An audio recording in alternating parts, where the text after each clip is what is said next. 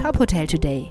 Die Nachrichten des Tages für die Hotellerie von tophotel.de. Mit Maximilian Hermannsdörfer.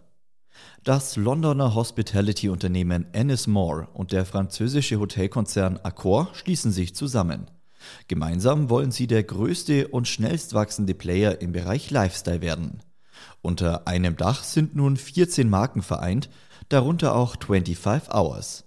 Wie auf Tophotel Nachfrage bestätigt wurde, wird das Hamburger Head Office der 25 Hours Hotels eine der Ennismore Homebases. In erster Linie sollen von dort aus die weltweiten 25 Hours Hotels betreut werden. 2G oder 3G? Das ist aktuell die Frage.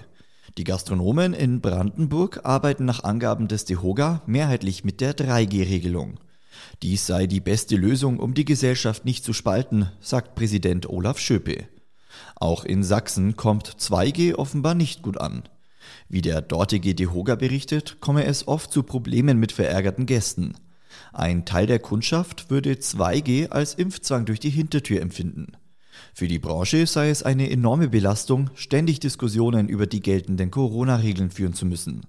Auch deshalb setzt die Mehrheit auf 3G statt 2G. Das Maritim Berghotel Braunlage wird künftig von Ahorn Hotels und Ressorts betrieben. Die Maritim Hotelgesellschaft hat das Hotel am Wurmberg im Harz an die Ahorn Gruppe verkauft. So erweitert sich das Portfolio der Hotelgruppe auf sieben Hotels mit insgesamt knapp 2500 Zimmern.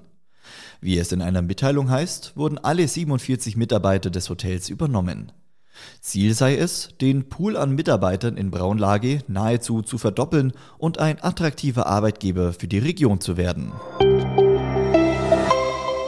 Die Leonardo Hotels haben 100.000 Euro für die Betroffenen der Hochwasserkatastrophe in Nordrhein-Westfalen und Rheinland-Pfalz gesammelt. Kurz nach den Überschwemmungen hatte die Hotelgruppe die Aktion Spende statt Zimmerreinigung gestartet. Rund 20.000 Gäste machten mit und verzichteten auf die tägliche Zimmerreinigung. Dadurch konnten jeweils 5 Euro pro Nacht für die Aktion Deutschland hilft gesammelt werden. Weitere Nachrichten aus der Hotelbranche finden Sie immer auf tophotel.de.